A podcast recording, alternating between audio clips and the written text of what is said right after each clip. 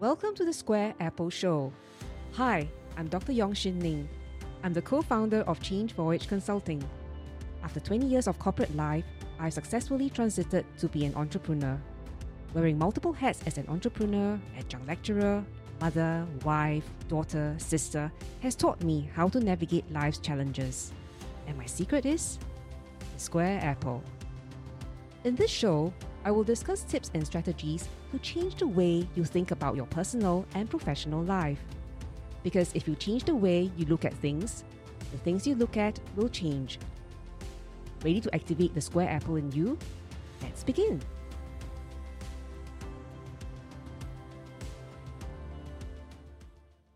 Hi, I'm Shin Ning. Welcome to the Square Apple Show. Today, I'm going to talk about why I see value in having business undergrad students undertake the exploration of new business ideas for your organization in lieu of consultants. So, if you are a student aspiring to be a consultant, or you are already a consultant, or you are a business owner contemplating to get some external help, this podcast is for you. First, let me set some context. Those of you who have been following my podcast will know that I'm an adjunct lecturer teaching business model design in a Singapore university. In this class, over a span of 13 weeks, a class of 40 to 45 students will be unleashed to solve the business problem for a real client. The nature of the problem usually requires coming up with new business ideas, which would require a reorientation of the client's entire business model. The course is conducted like a consulting project. The client will give a brief, laying out the nature of its business, its current operations, challenges faced, the impetus for embarking on the project, and their expectations of the outputs. The students will then conduct secondary and primary research based on principles of design thinking and the business model canvas framework. In week 7 and 13, the students will give a verbal report to the client on their findings and get feedback. Sounds pretty straightforward, right?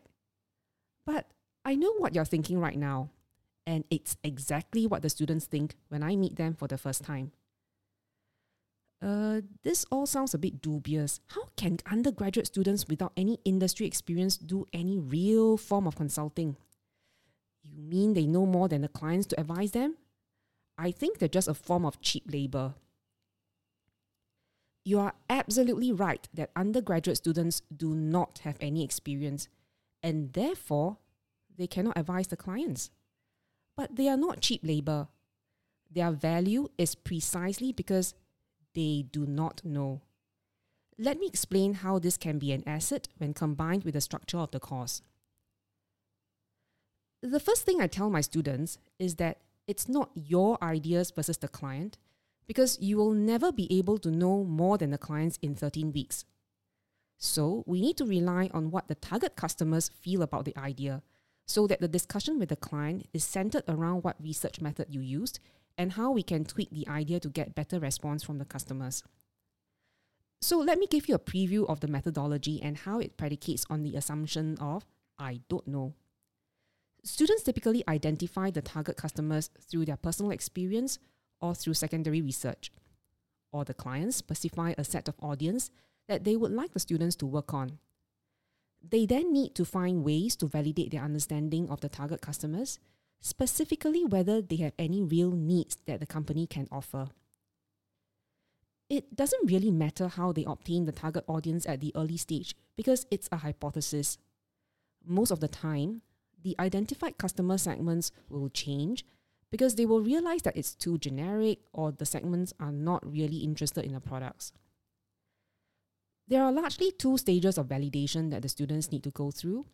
The first step is to make sure that the customers that they have identified have a real problem that needs to be solved.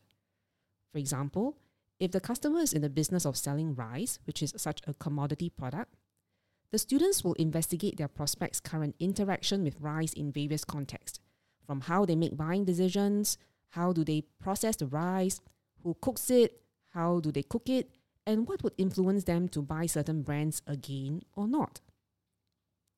In the process, they also talk to people who do not use the products at all and understand why. From the process, they will gather data points of the real needs and prepare to develop solutions that addresses these needs. The second step of validation takes place after the students have developed some business ideas based on their understanding of the customers. They will use different research methods to find the answer to a single question Do you like the product enough to buy it?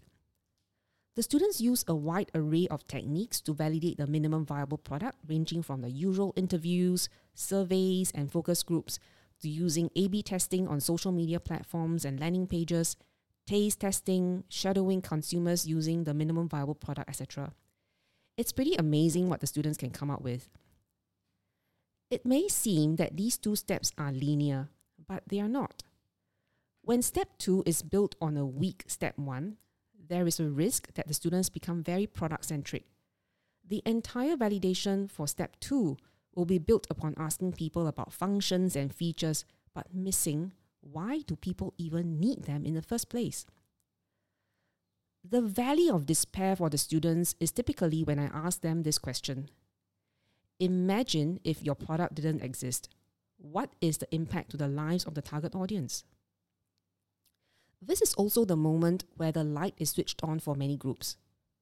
When the product offers a very strong value proposition, it becomes a must for must have for the customers. However, if the value proposition is weak, it becomes a nice to have for the customers, meaning it's good that it exists, but even if it doesn't, nobody really cares. So it's not a game changer.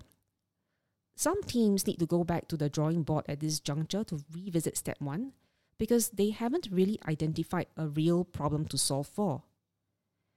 In this iterative process of validation, some students become very frustrated and sometimes tension rises within the teams because of differences in how to take the feedback forward.